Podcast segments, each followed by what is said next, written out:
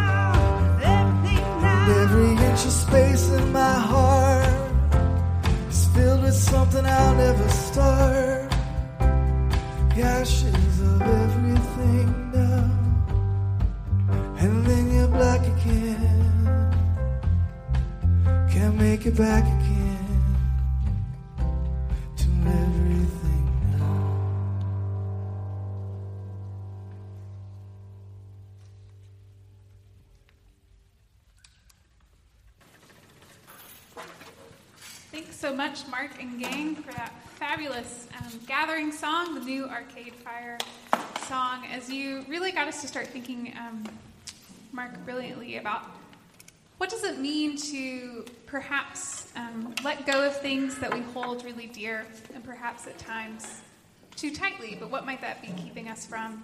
Um, which is sort of our theme for tonight and for the next few weeks is we're calling it from here to there, but looking at our time at reality um, and how wonderful that has been. Um, also challenging and looking at what our time as a community and moving to Calvary United Methodist Church has in store for us. So thanks so much for leading us off. That was great.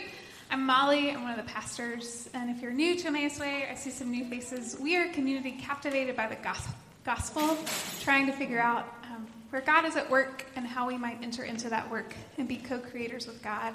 We are so glad you're here. And normally, at this point in our service, we have a lovely community song that our kids help lead and participate in. But with the move and all the chaos, beautiful, well, not beautiful, crazy chaos of the move, we uh, forgot to think of a new community song for the From Here to There series. Sorry, kids, uh, we totally failed. Um, but if Joel wants to sort of share what they'll be learning about in the back room, that'd be great. Uh, sure. So the other kids, we are, we've been working through the parables. Um, today, we're going to keep working with, uh, revisit the parable of the Good Shepherd, which we haven't uh, had for a while, it's been broken. And then parable of the hidden treasure, as well as for last few weeks, we've been doing the parable of the pearl of great value and um, the mustard seed.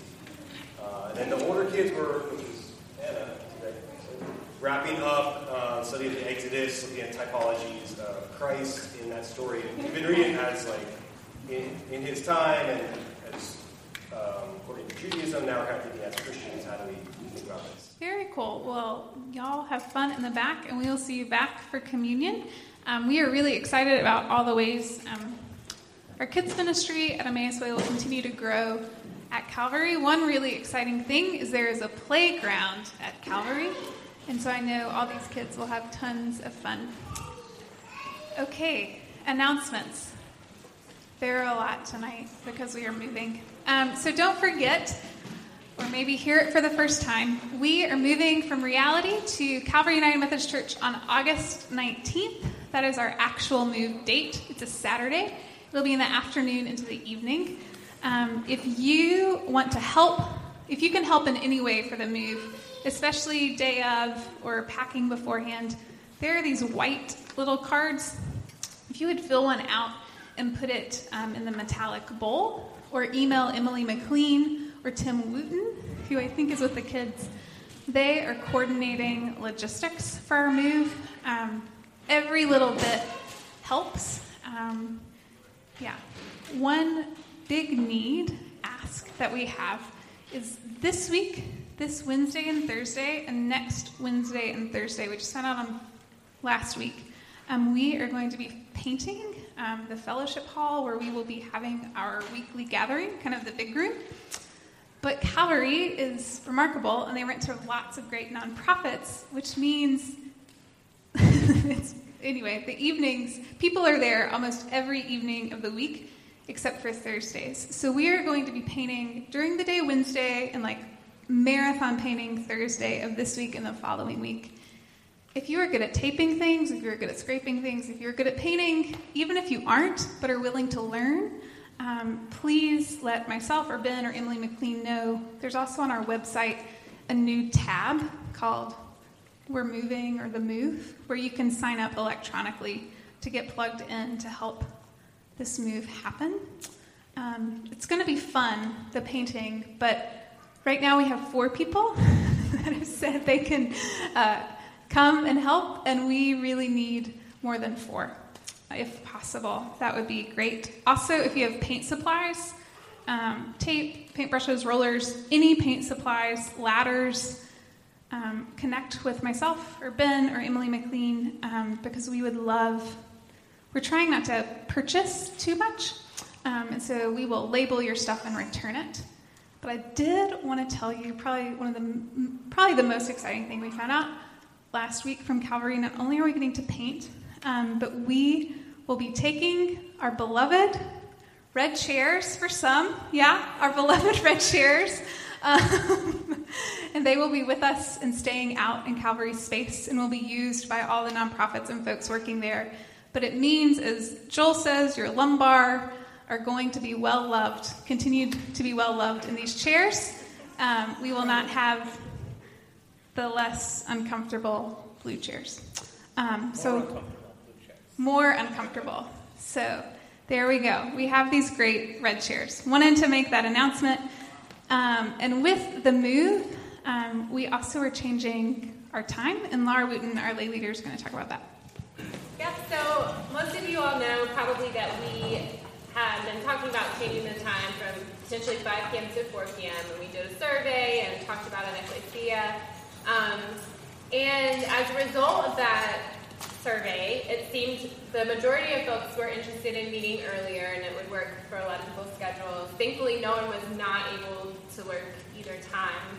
But as we got to talking about logistics, we figured out because of um, the schedule at Calvary, there's another um, church that meets there in the mornings, and because of the time that they let out, we really need um, to probably start at 4:30 at the earliest. So, um, and just to give our musicians and staff and everyone a time to set up and get ready um, for the service. So we are going to be starting at 4:30 on the 20th, which is our first Sunday at Calvary. Um, we'll try to send out lots of emails, social media reminders to folks I know it's a change in um, how you know we've been doing things for a while. But we are hopeful that it will give folks an opportunity if you want to come towards four o'clock and socialize and talk with folks and if you want to stay afterwards there's a little bit more time for that too it's a little bit easier to go out to dinner if folks want to do that um, and get kids to bed if you also need to do that so yeah We're excited. Yeah. 4:30, August 20th. Um, so next week will be our last Sunday in reality at 5 o'clock, and then the 20th we'll switch to 4:30 at Calvary. Um, if you are new to Emmaus Way, um, there are yellow and green cards on the front table. Yellow card just give us gives us some information about you. Green card, you can take it and find out more about us. We would love um, to meet for coffee. Anybody on staff or anyone in the community if you would like that. It's also how you can get on our weekly with all these announcements, and you do not have to sign up to help with this move if, it's your first Sunday. Um, no pressure. Um, but if you want to find out what's going on with our community, that's a great way to get connected. Another way to get connected is through weekly small groups. Um, a women's group as well as a pub group, which has been telling life narratives of the community. And who is on for Thursday, Tim? Do you have? I don't think we have anybody for Thursday. We've Okay. asked a couple people. So we're waiting to we're hear. waiting to hear back. But if, it's been a really beautiful summer, I hear, of sharing your narrative um, with the group. And so if that interests you, they meet at the Fed at 8.15 on Thursdays. I have one more announcement, but are, before I make that one, are there any other announcements? I know that was like a lot. Molly, just I mentioned last week, the bullet points are look for the e- an email going out. We have a uh, uh, meetings with both the mayoral candidates as part of our organizing with Durham Can. So Emmaus Way will have reps, uh, uh, five to seven of us. So we'll, we'll send out if you're interested in meeting with both mayor candidates. We'll probably and we have a big delegates assembly in October where you'll you'll get to meet um, all the city council folks county commissioners, have them all talk about our agenda, which is things like affordable housing, education, criminal justice reform, all of those things. And so uh, that's a big thing uh, coming up. Great, thanks so much. Um, Durham Can is one of our ministry partners as well as a Religious Coalition. And I think there's a vigil coming up this week. When is that? It's not this week, but it's like the seventeenth. Uh, this is for Willard Scott, who was uh, killed by a state highway patrolman up near Duke um, Regional Hospital in February. So we'll be holding a vigil for him alongside his family um, on at six thirty on Thursday the seventeenth. Thursday the 17th. Great. Um, and there was one more announcement. Ben, we had mentioned um, some racial reconciliation training happening Saturday, this Saturday, August 12th, um, at Citywell. Ben and I are headed there. Would love for others to come. There are a few spots left, but if you're interested in attending um, from 9 to 12, it's called Groundwater. Um, let us know and I can get you connected. Okay, so this summer we have had a remarkable ministerial intern, Rhodey, who is not leaving us. She is staying on, um, helping with kids and collaborating with staff and just being a part of this community, which we're so thankful for. But this is her last official Sunday as a ministerial intern, which means she has survived a summer with me as a supervisor. But we, as a staff, um, has done this, yeah, for like no money and has been remarkable. She's led dialogues and led in worship. Um, she also has updated our website, which you will be seeing in the future. And she's rewriting really brilliant, thoughtful curriculum, children's curriculum that um, is on a three year rotation for us with our kids. And it's just remarkable. So, the staff, we got you a small token of appreciation um, for all that you've done and what you mean to this community. It's to, I guess it's only fitting from UA staff, it's to one of your favorite bars, a gift card to one of your favorite bars. Um, maybe we take that off the podcast so Duke Divinity School doesn't hear that. Um, but Rhodey, if you would come and we can just kind of clap and say thank you for all that you've done.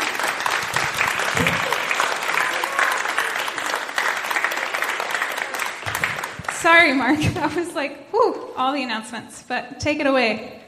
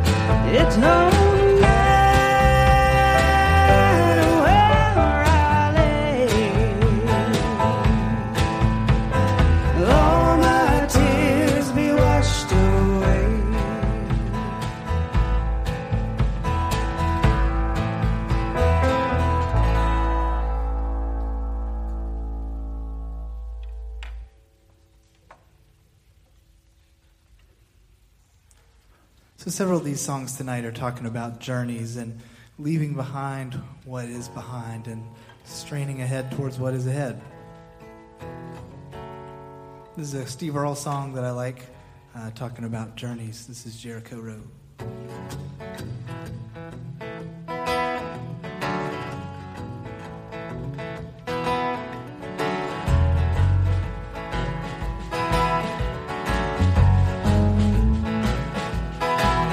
I was walking, walking down the Jericho Road. Every mile that I traveled showed, and walking down the Jericho Road. Just kept walking, walking down the Jericho Road. The sun started red over the fields of gold, and I'm walking down the Jericho Road. Joshua fit the battle, that's how the story goes. And the walls came and tumbling down, I know, but I'm still walking, walking down the Jericho Road. I met my mother, walking down the Jericho Road. Tears in her eyes and her head hung low, and she's walking down the Jericho Road. Met my father walking down the Jericho Road. His back bent over from the heavy load. He was walking down the Jericho Road. I said, Pop, don't you know me? Won't you lay your burden down? He just shook his head and told me, son, better turn around. And kept on walking, walking down the Jericho Road.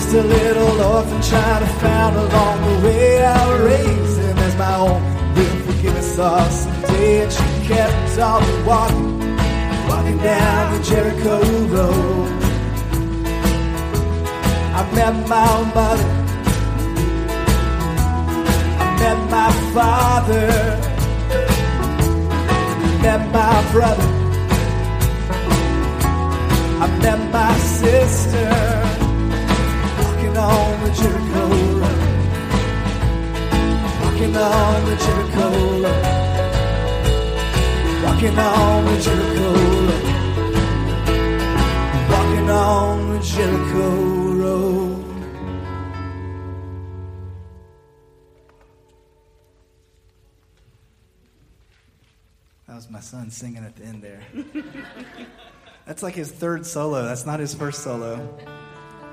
I can't remember what the first one was in. I was doing a, I do the podcast for us here, and I was, I was, uh, one week I was doing the podcast. I was like, huh, that's Soren right there, right in between a couple of verses.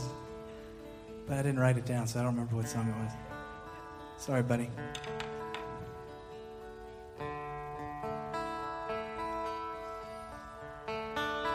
This is a Bruce Springsteen song called If I Should Fall Behind. About having patience on the journey with one another.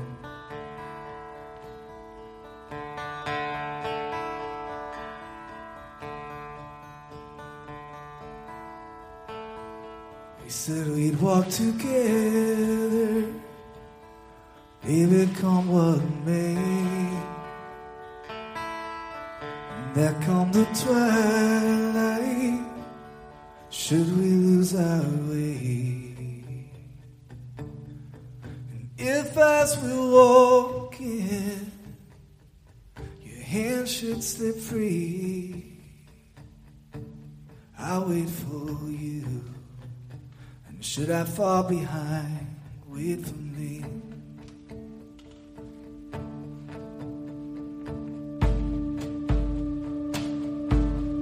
We swore we'd travel, darling, side by side. Help each other stay in stride. But each lover's steps fall so differently. Honey, I wait for you. If I should fall behind, wait for me. Now everyone dreams of a love lasting and true. But and I know what this world can do. So let's make our steps clear that the other may see and I wait for you. If I should fall behind,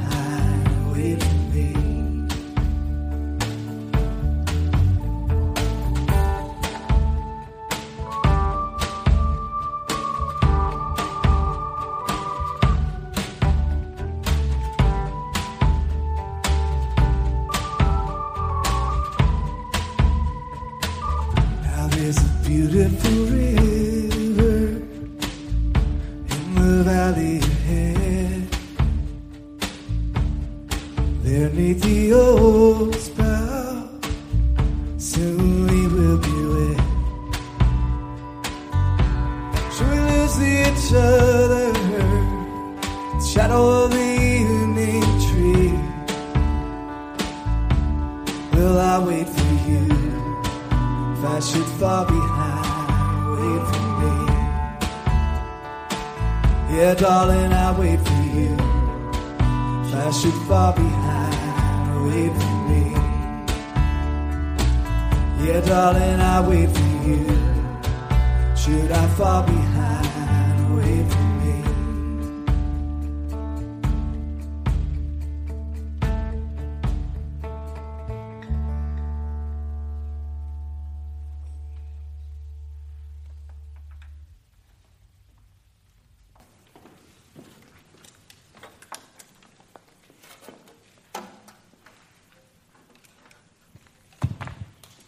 Hey, it's good to see everybody here tonight. I'm Tim, one of the pastors as well, and good to meet some new people tonight as well. Um, hey, um, one bullet point commentary that we should all remember for tonight Rhodey equal awesome. What a great summer. You have been so fantastic. The web page is splendid. You will be ecstatic to see it. So thank you, Rhodey, for a really, really good summer. And uh, don't spend all that money we paid you uh, this summer in one place, right? Church on the cheap, it's Emmaus Way, right? Uh, exactly, exactly. Well, that money, spend that, you know, with us, but the salary stuff, you know, hold on to that really tight. Um, but what a great intern we've had, and not really an intern staff member. So, anyway, hey, I want to give you an opportunity to uh, stand up, greet each other, uh, offer each other a pass the peace, uh, introduce yourself if you're around somebody you don't know. Uh, some really great vegetables arrived uh, at some point, and they're there, and uh, coffee and stuff. So, make yourself at home. I'll give us a shout in about three or four minutes, and we will jump into here and there.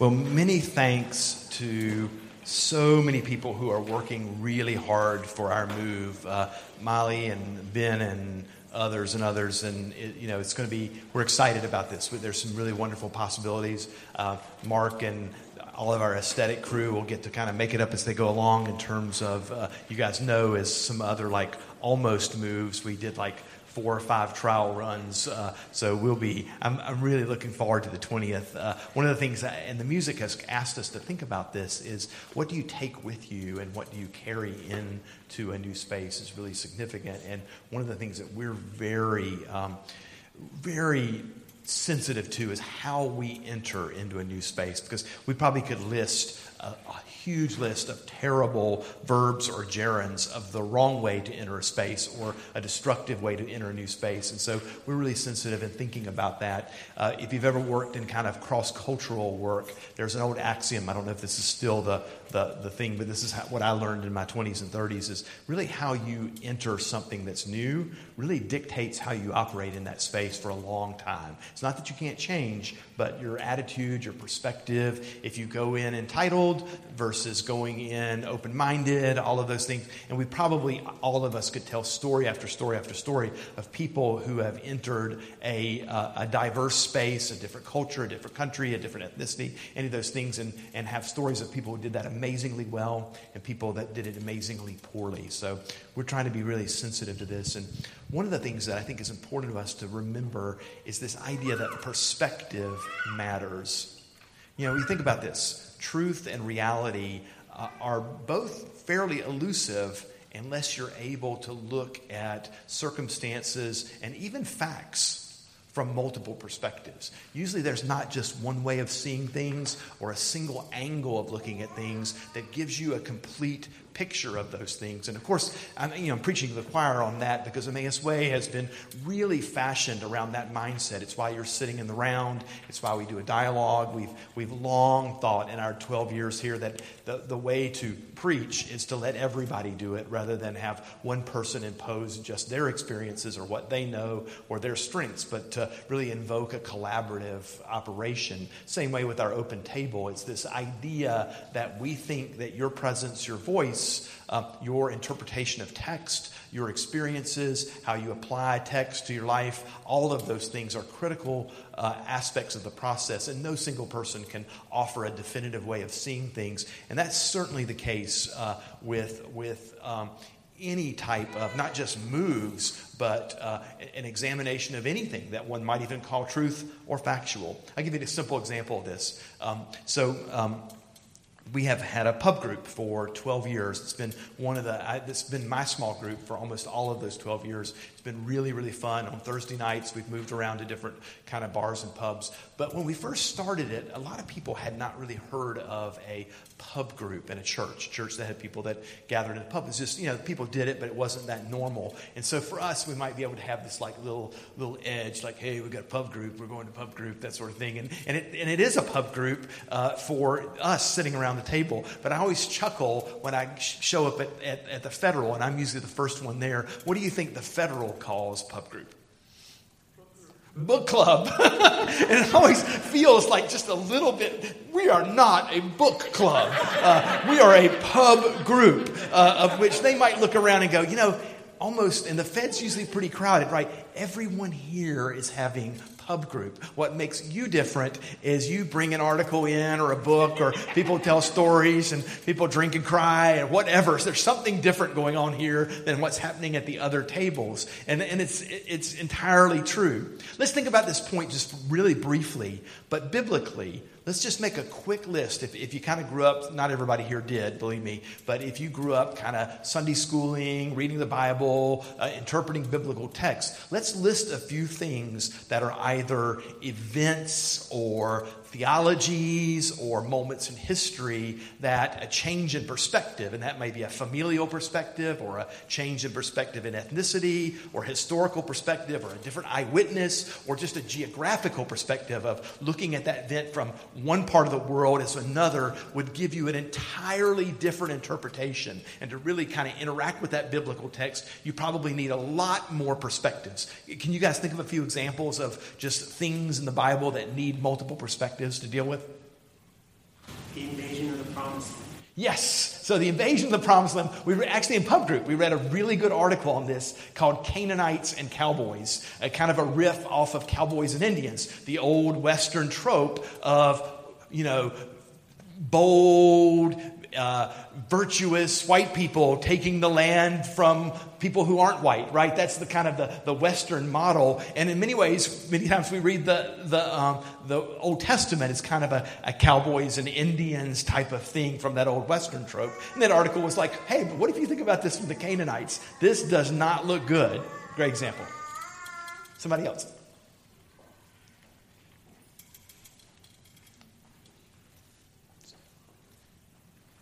Something that your whether your family, your geography, an eyewitness, it's just different if you see it different, from a different perspective. Head coverings on women. Okay, head coverings on women. Why is that? Well, I mean, you know, That may be a historical one, right? In a, in a sense that that sounds crazy now, but in Greco Roman culture may not have, right? Yeah. The text of the Syrophoenician woman and Jesus, depending on your location. Like the Syrophoenician woman and when Jesus calls her, right? The dog. Anyway, I don't know. Yeah, when you have um, the Jewish people, particularly interacting with their neighbors, there are huge. That dog was actually kind of a theological use of the term dog in the sense that there was a, a religious judgment and, and this idea of who should be allowed to receive blessing.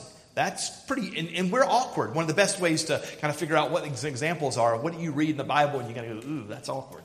That's one of them. Anything else?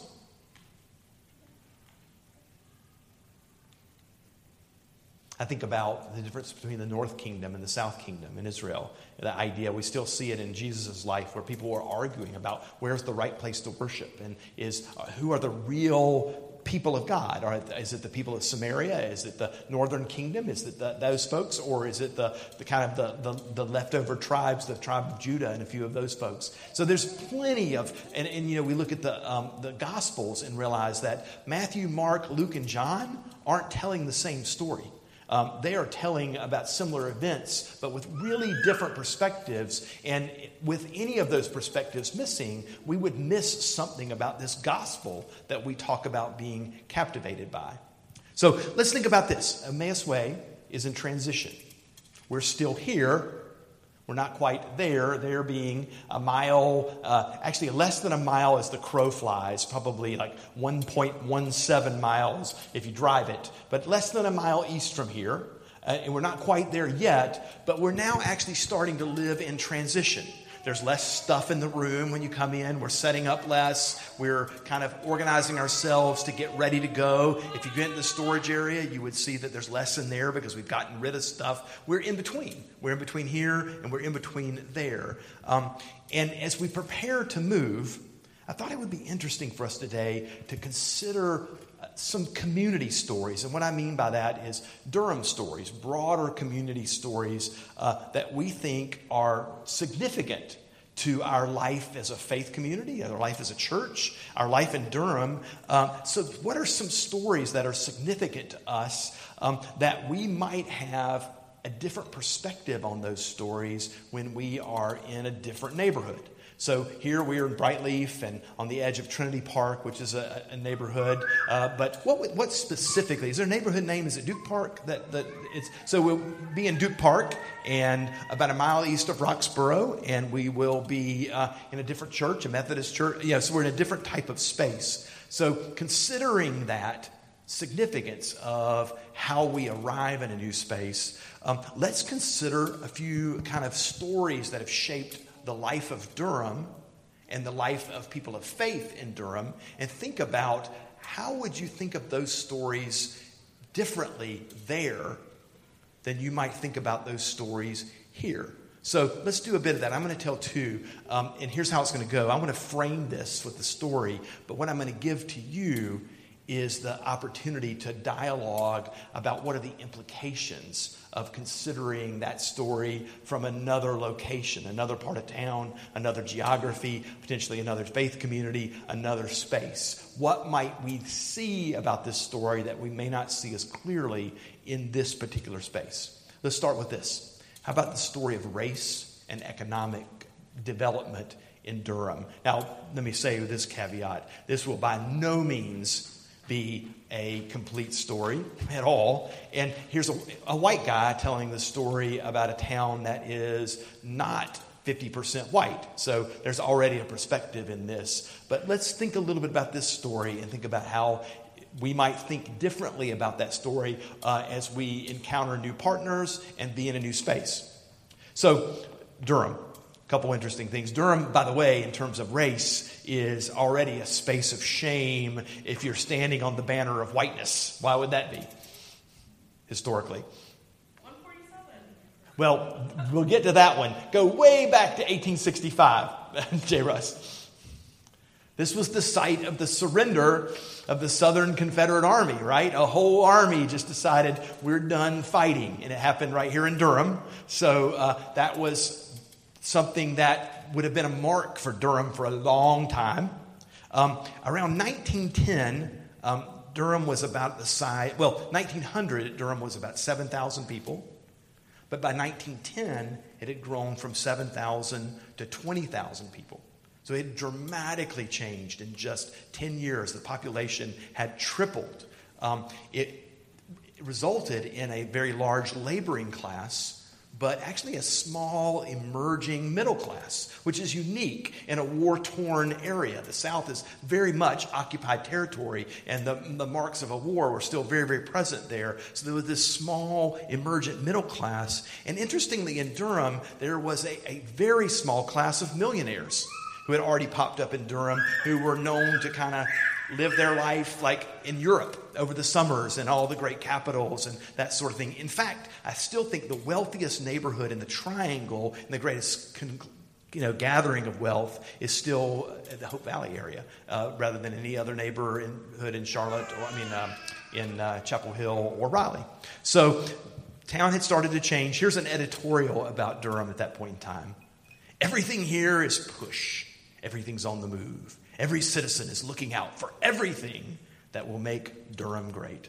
Uh, so there was this Tony kind of sense of a town on the move, making something happen, being really significant. And these were some of the monikers that people used to describe about Durham. It was considered the envy of the South, the city of opportunity, Chicago of the South. I'm not sure that's like a great compliment, but Chicago of the South, foremost city of the New South, and type town of the future South. So that's old Durham. Let's think about what happened from this town of 7,000 and then 20,000, and how did this kind of economic boom occur in the early part of that century? So here's a few things that happened. You know, one part of the story is the ascent of Washington Duke, and especially his son, J.B. Buck Duke. Uh, Buck Duke's uh, bull, uh, what were they? Duke of Durham cigarettes were the rage, and they were the rival. Does anybody know the other cigarettes? Uh, John Ruffin Green's Bull Durham.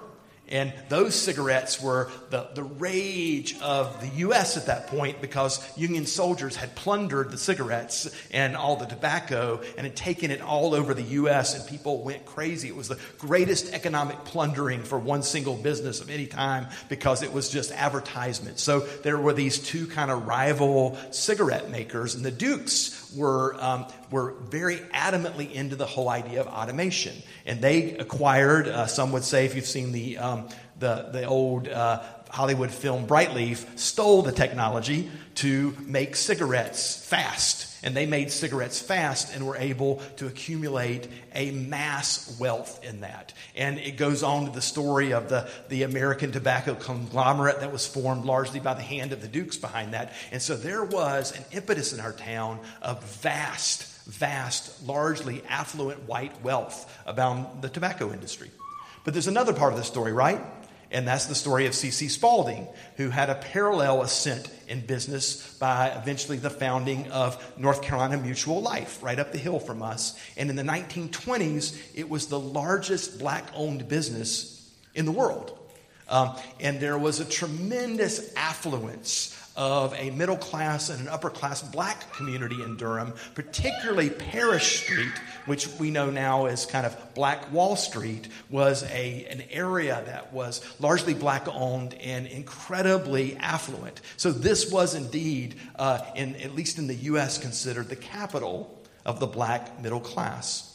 So Durham, because of that, this middle class and upper class black wealth and this vastly wealthy tobacco wealth was deemed kind of the iconic presentation of racial tolerance and racial cooperation in the South.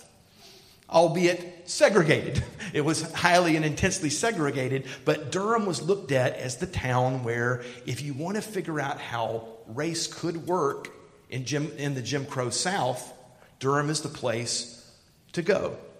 So, that story of economic development is complicated a little bit, right?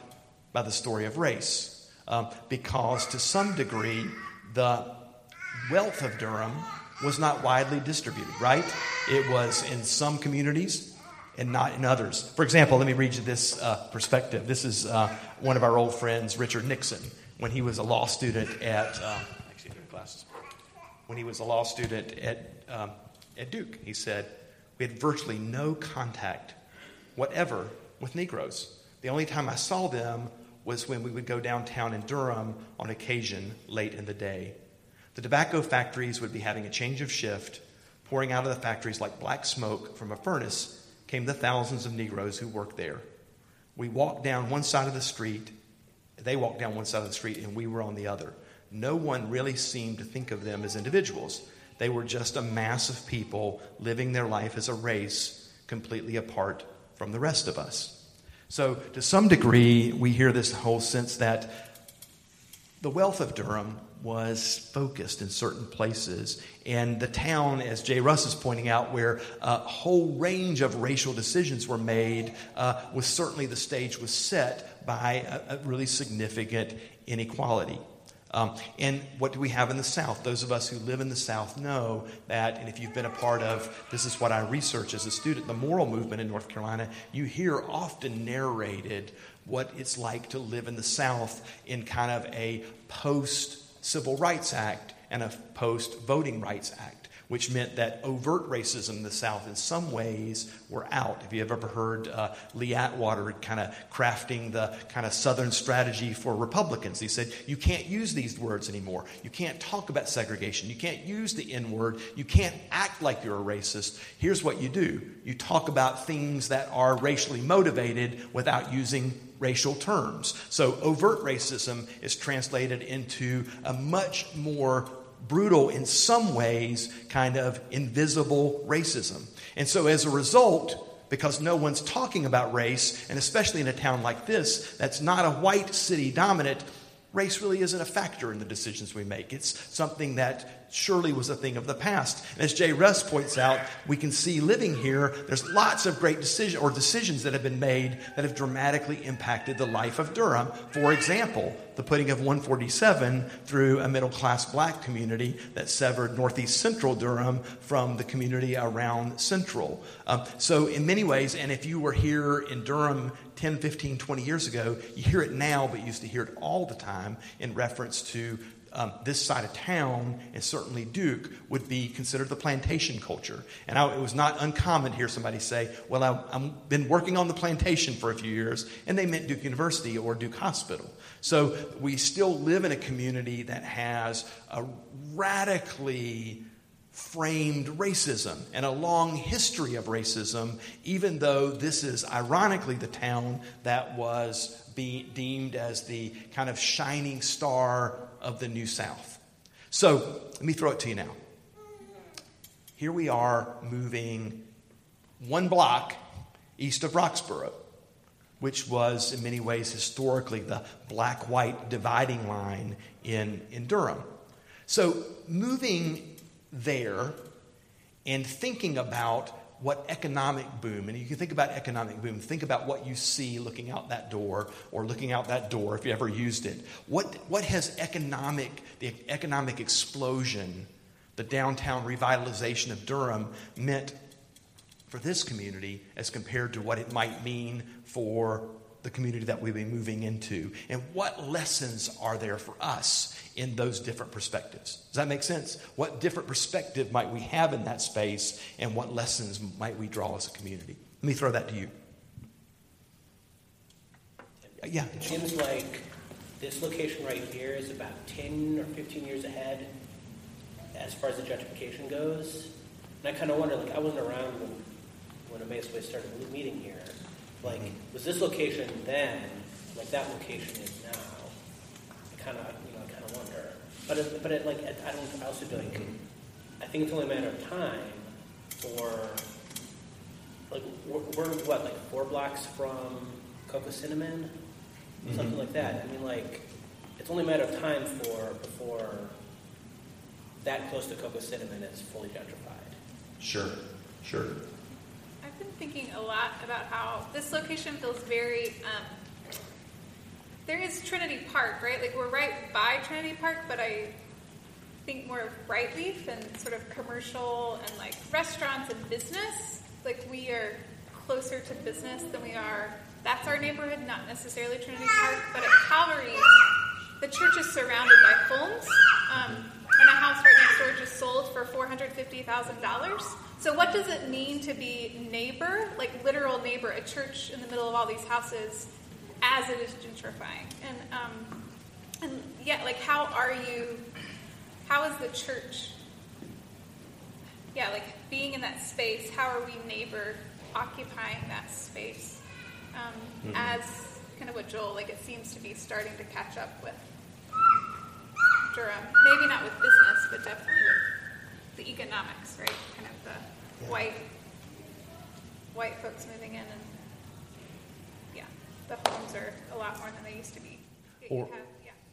Or as our friends at Monument, Monument of Faith say, uh, they were doing a, a, like a prayer walk or something. This is a black church that we do a lot of organizing with on the south side, right, kind of near near the Fayette Place uh, uh, property that we just acquired organizing wise. And they said, you know, we were out walking and praying one time, and we saw a really nice white lady with a dog who waved at us and was excited to see us. And it was really nice, right? But they thought, oh, this is the sign of the apocalypse for us.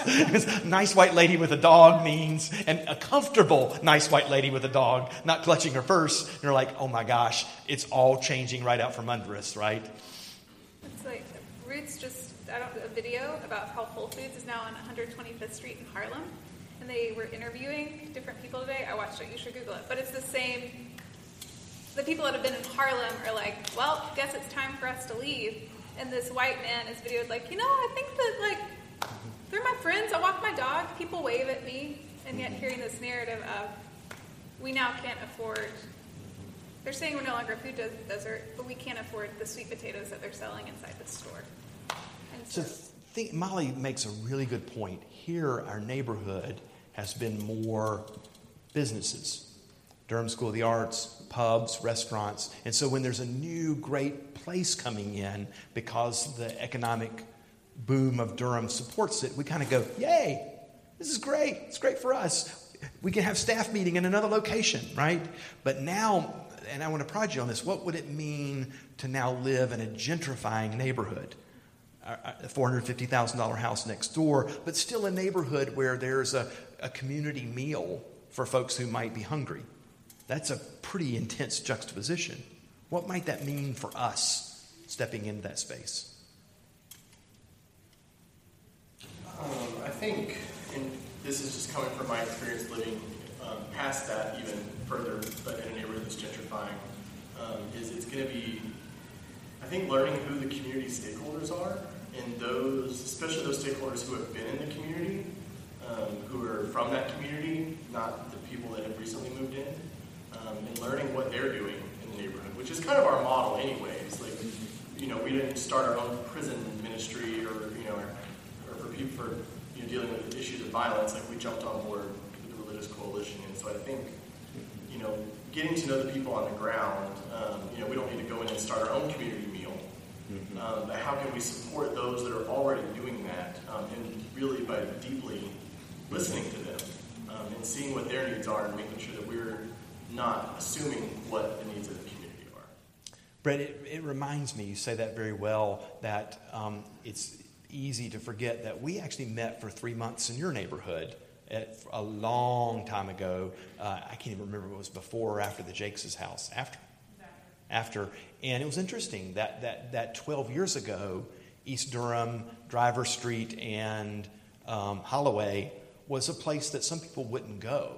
Uh, and so it, it defined our community in certain ways. It also has helped shape that language of, of at least trying to avoid a colonial posture of, hey, we're here, let's do some stuff, as compared to uh, an attitude of what is being done here, what is the unique wealth, knowledge, and insights of this community that we should perhaps be aligned with. So that's a, a well, a well said thing. So it's different, right? Let me tell you another story. Uh, this one focuses more on our host. Um, and we've had this incredibly wonderful relationship with Reality Ministries, who have been, I mean, they have been committed to us being here in terms of the rent that we've paid and all of these things. They, they have been for Emmaus Way. Um, but let's think a little bit about social issues in terms of where we're going. Um, one story that jumps immediately to mind is LGBTQ inclusion. Um, here's a little bit of our history uh, as a community, and as it relates specifically to that issue, is to some degree the original eight to ten people, I don't know who those were, but whoever the first handful of people at Emmaus Way were people coming from an evangelical church.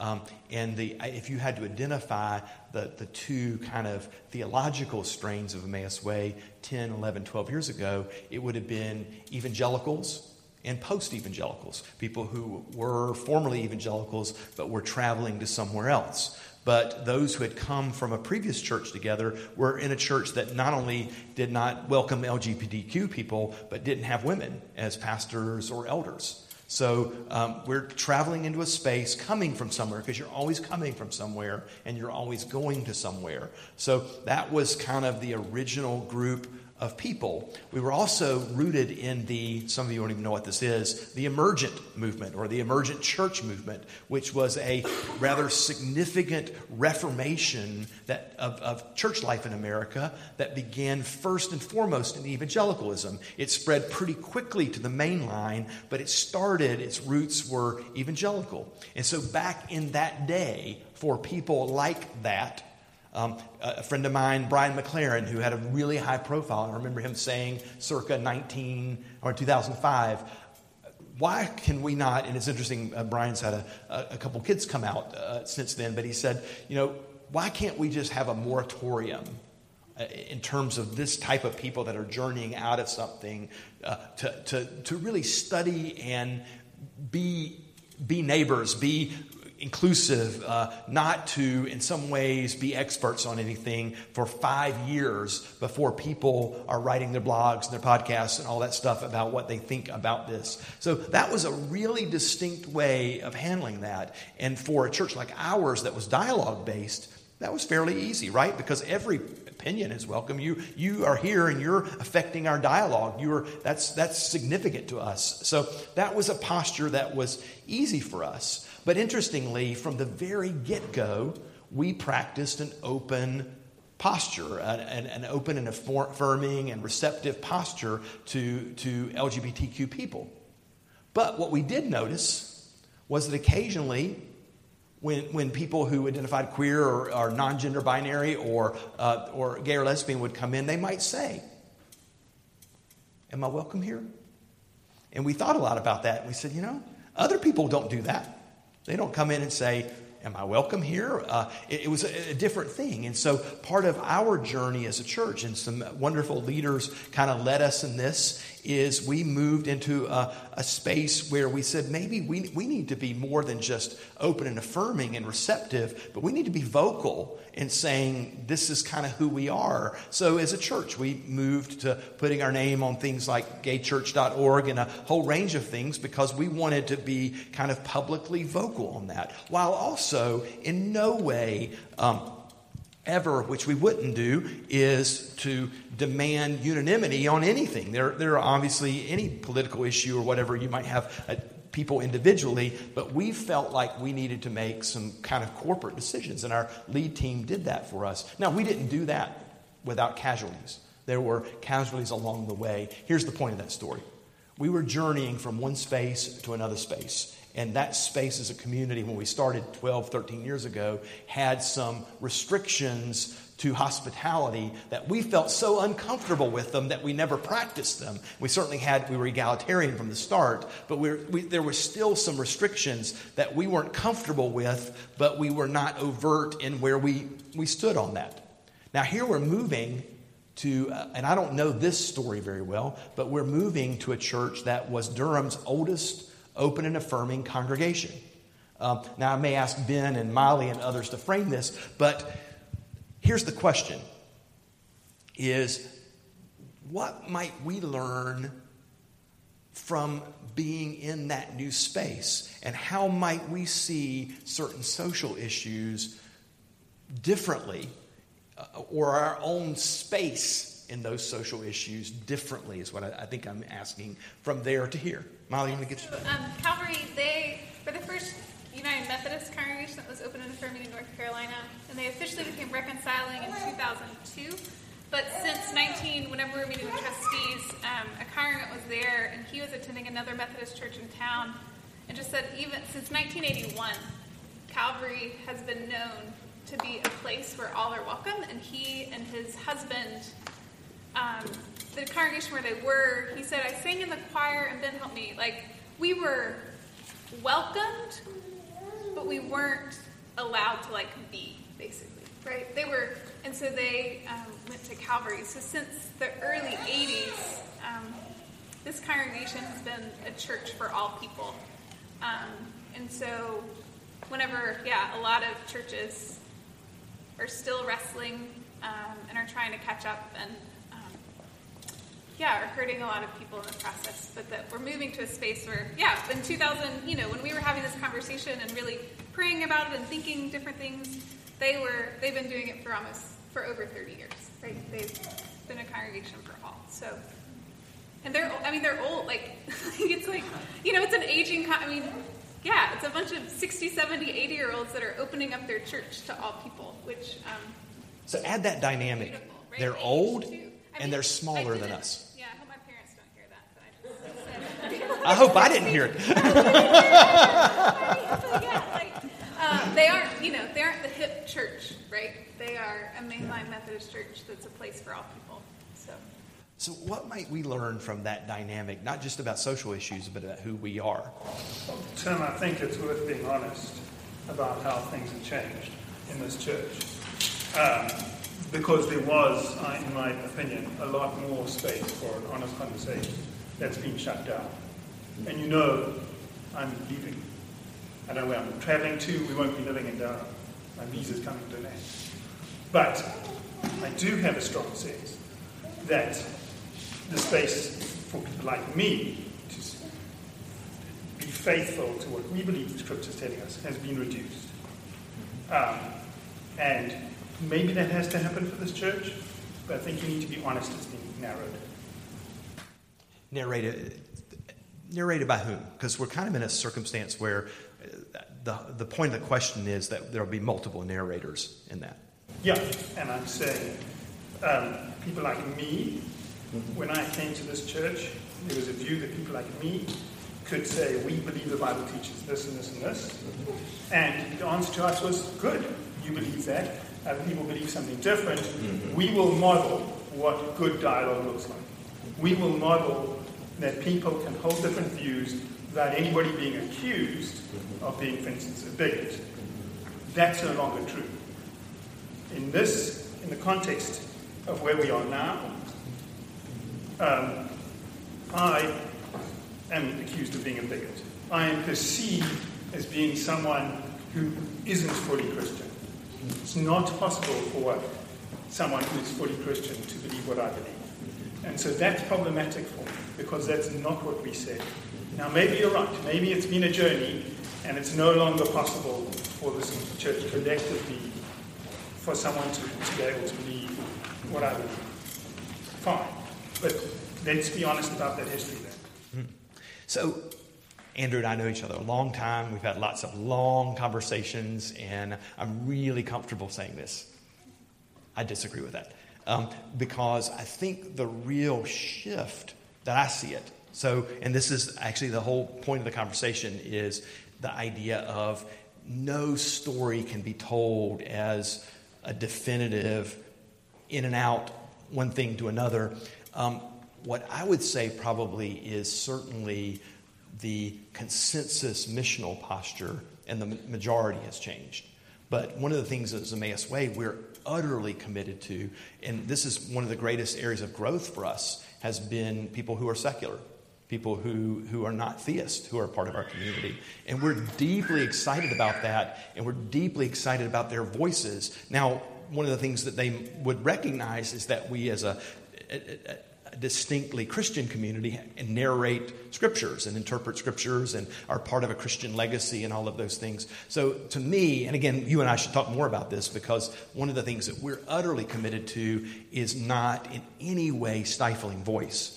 But certainly the majoritarian or the, the, the, dominant posture on lots of things change. Like, for example, um, when we were starting a nursery, 12 years ago, we didn't have anybody who had any kids. We had a bunch of people who were like 25 years old going, What is this small thing you just gave me? Uh, and, and in some ways, that was you know, a whole different thing. We are a community of babies and children, and so we have to factor that in. Um, by no way would I, what I perceive, and again, this is my disagreement, would be that we've in any way had people who are not parents have asked that their voice not weigh into things, but certainly the axis has changed. So I, I totally respect your opinion on that, uh, Andrew. And one of the things I want to say on this is, besides the social issue angle, is here's one of the things I think is really challenging for a church like ours. Even though we're not, well, you are, I'm not, um, we're, we're not a cool church, but we are a church that has been studied, right? We have had how many ethnographies written about us? At least three or four. We had a stage like three or four years where we had almost every third week someone in uh, church groups and leaders and people studying us and writing about us. And there would be, it would be easy for us to say, We've really figured some stuff out. If you really want to know how it is to do church and be church in, in Durham, North Carolina, or even more, you should ask us, right? Isn't that true? No. Uh, you know, and, and in terms of LGBTQ inclusion and other issues, we've been behind the curve on that, right? I mean, we've been egalitarian from the very get go. There's never been a barrier to anything in terms of gender. But Molly, I think, did like our first baptism two or three years ago as a, a female co pastor. This was said at Pub Group. Uh, Thursday night, somebody people were talking about how pub group has changed, our community has changed, and somebody made the point. You know what's different about pub group is it's much more feminine right? It, it, I mean, and, and then somebody said, you know, our church is much more feminine. There is much more of there. And somebody said, you know, there was a couple of weeks, last two or three weeks ago, where no male voice led anything from the stool to the you know the whole nine yards. It was entirely female led. So all to say, Andrew, uh, you and I would have a different perspective on, on that transition, but we have been a community that has gone from one space to another. And as we move into this space, it's a reminder that we have probably turned over some ground in some spaces. But there are other spaces where we've not turned over ground. We've not been the cutting edge. We've not been the, the alpha. We've not been the first one to see it. We've not been the first one to interpret that. And so that says to me one of the most significant things that we need to do is enter this new space with humility. Now, in terms of my life as part of the emergent movement, I could tell you, and I won't, and I'm way over time, um, I can tell you I, a million stories of small churches or hip churches or emerging churches moving into spaces of older, dying churches with the idea these people will be gone in 10 years anyway. We are here. We got some changes to be made. We want to do some stuff. We want to show you how to do church. And in some ways, reflection on social issues, um, many of them, gender, LGBTQ inclusion, others, reminds us we have a lot to learn and that we've not arrived. And we're always struggling to arrive. And we need to arrive in a certain posture. I thought I would close this portion and turn it over to Mark with a simple prayer. You guys know this is from one of my favorite um, prayer books, Conversations with God Two Centuries of Prayers by African Americans. And particularly, and we're not all white, but particularly for white people like myself, there's a tendency, not a tendency, there's an intense multi century training to see Christianity as a white enterprise. And this is then the power of the black church standing outside that dominant paradigm and able to see things that those who are driving things often do not see. And so this prayer book has been really meaningful to me. And, and it is a reminder that even moving east of Roxboro, for us, we're, we're in a, a, different, a different narrative in Durham. But this is Charles Eric Lincoln's A Prayer for Love. And if anything describes kind of how we need to operate as a community, this might be it. He's a uh, Duke, uh, was a Duke Divinity professor until he died and was considered the, the most uh, significant historian of the black church. Here's a prayer Lord, let me love. Let loving be the symbol of grace that warms my heart of grace that warms my heart. And let me find thy loving hand to steel me, to still me when I tremble. At thy command to love all humankind, Lord, let me love, though love may be the losing of every earthly treasure I possess. Lord, make thy love the pattern of my choosing, and let thy will dictate my happiness. I have no wish to wield the sword of power I want no man to leap, to leap at my command. Nor let my critics feel constrained to cower, feel constrained to cower. I add, and if we have erred and sinned in that way, we need to always think about that. For fear of some reprisal at my hand, Lord, teach me mercy. Let me be the winner of every person's respect and simple love. For I have known thy mercy, though a sinner whenever I have sought thy peace above. Lord, let me love the lowly and the humble, forgetting not the mighty, the mighty and the strong. And give me peace to love those who may stumble, to love those who may stumble. Nor let me seek to ju- be judge of right or wrong. Lord, let my parish be the world unbounded. Let love of race and clan be at end. Let every hateful doctrine, doctrine be confounded that interdicts the love of friend for friend. Amen. Thanks, Mark. And sorry, Mark.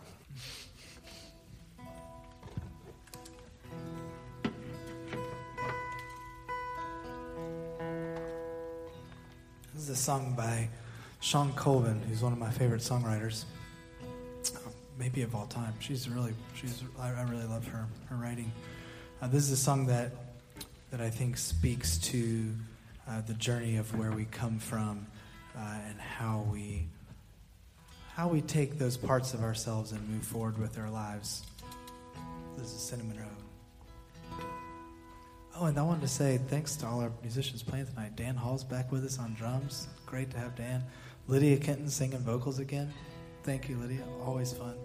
Casey Toll on bass, which is like, I think Casey played every week for like three years or something, but it's been a little while. So thanks for coming back, Casey. And Charles Cleaver on keys tonight. This is my first chance to play with Charles. This has been a lot of fun. This is Cinnamon Road.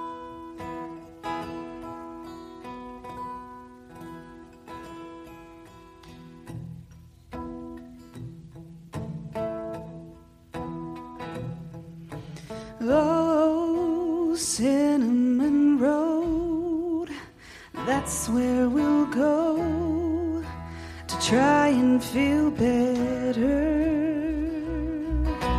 Oh, hot summer breeze, the tops of the trees reaching forever. So you take all the things that you felt and never did show. With a picture of your head of somebody that you never did know. Put them all in a box and you lay them down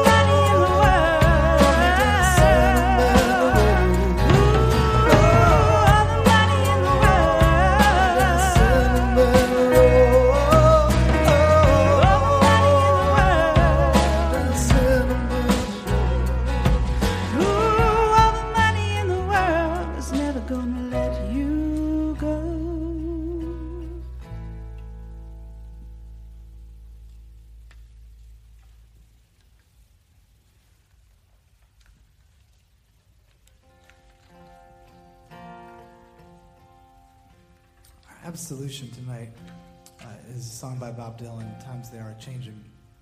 Because sometimes, while change, change is hard, but, but oftentimes change is a good thing. Or at least we have to learn how to embrace the things that are good about new experiences, even when they're uncomfortable. And this is a song that reminds me that change can be a great thing. Gather around people wherever you roam and admit that the waters around you have grown and accept it that soon you'll be drenched to the bone. If your time to you is worth saving, then you better start swimming in your sing like a stone for the times they are changing.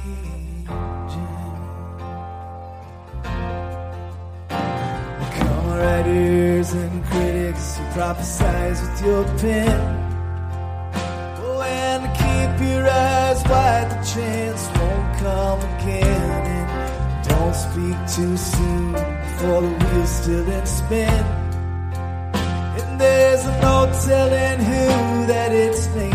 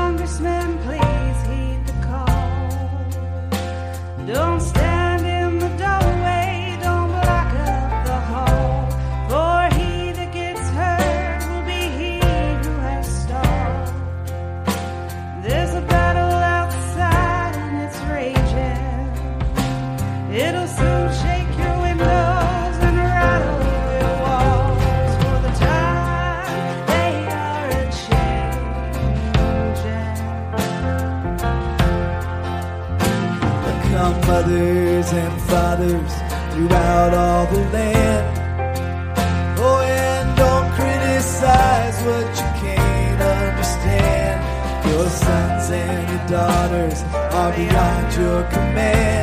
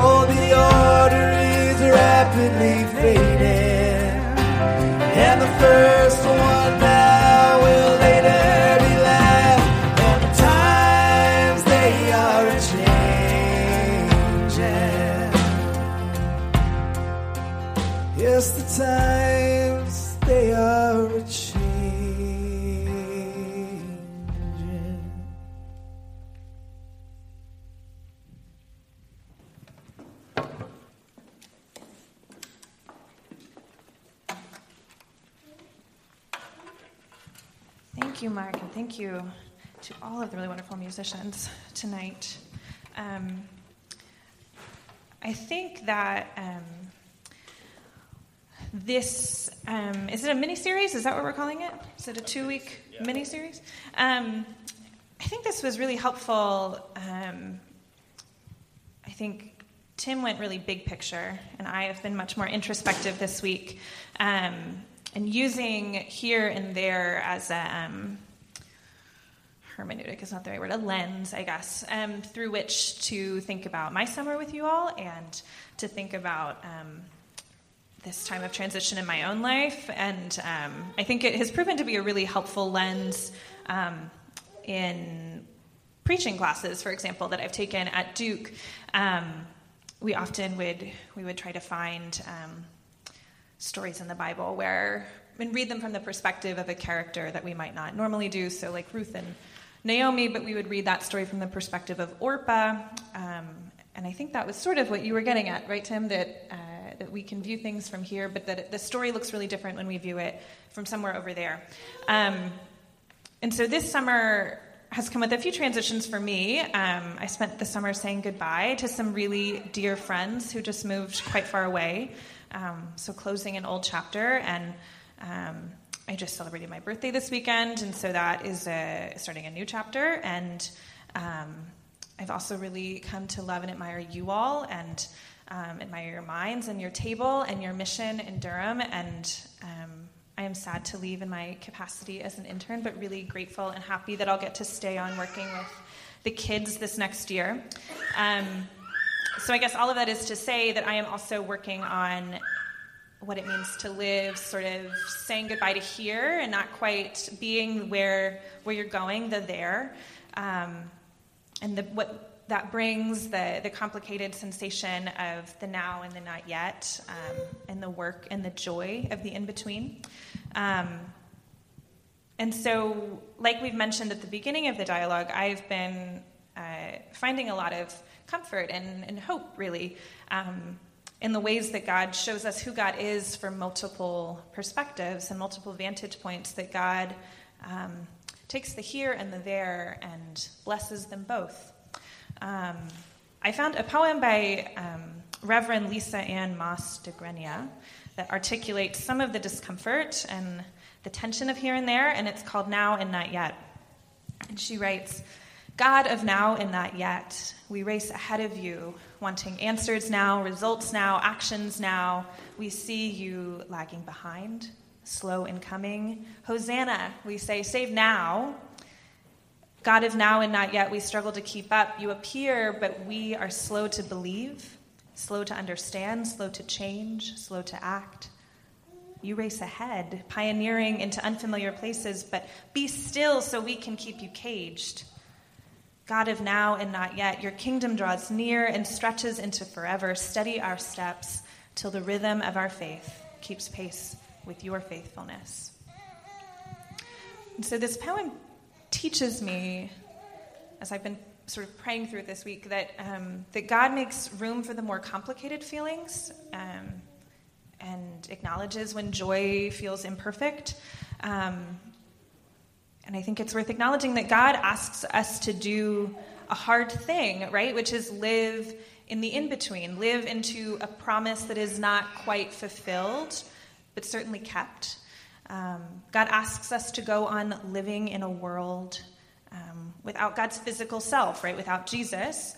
Um, and yet commands us to go on living with each other Um, and that is such hard and beautiful thing when we get down to it that, um, like Durham itself, like Emmaus Way, um, we are a work in progress when it comes to loving others um, and loving the people that God has asked us to live beside. Um, but I think the best part of all of that is, is that in the meantime, God said, have a meal together. Um, in the complicated in between, sit down together for a meal and I'll show up too.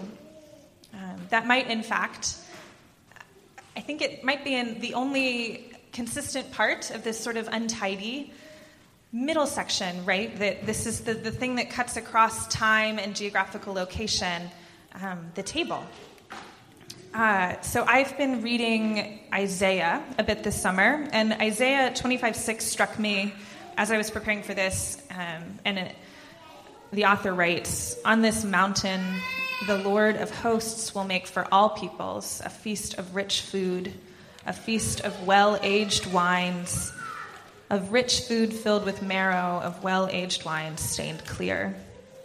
Um, there is a little bit of speculation about perhaps what Isaiah is getting at here. Is he talking about when the Jewish people will be released from captivity? Is he talking about when Jesus will come? Or is he talking about something more eschatological, the end times, the, the kingdom come?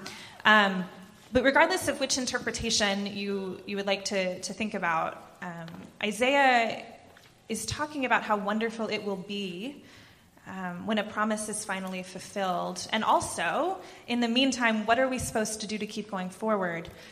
And it makes me really, really happy that at least a small part of God's ultimate promise, God's kingdom, is about a table, a feast with really good wine. I like that the author says good wine twice. And I know that eschatology is really complicated and I don't understand all of it, um, but I do understand and revel in the fact that sometimes God just wants a dinner party. And God, uh, and that our, our invitation to the dinner party will carry us through this middle section, sustain us until here becomes there, uh, and weave us back together again. So let us come to the table, uh, the place where we know God and know each other most fully and most hospitably. In Emmaus Way, we serve each other and we say the body of Christ broken for you, the blood of Christ shed for you, or if you prefer, God's love for you um, and God's peace for you. Let us come.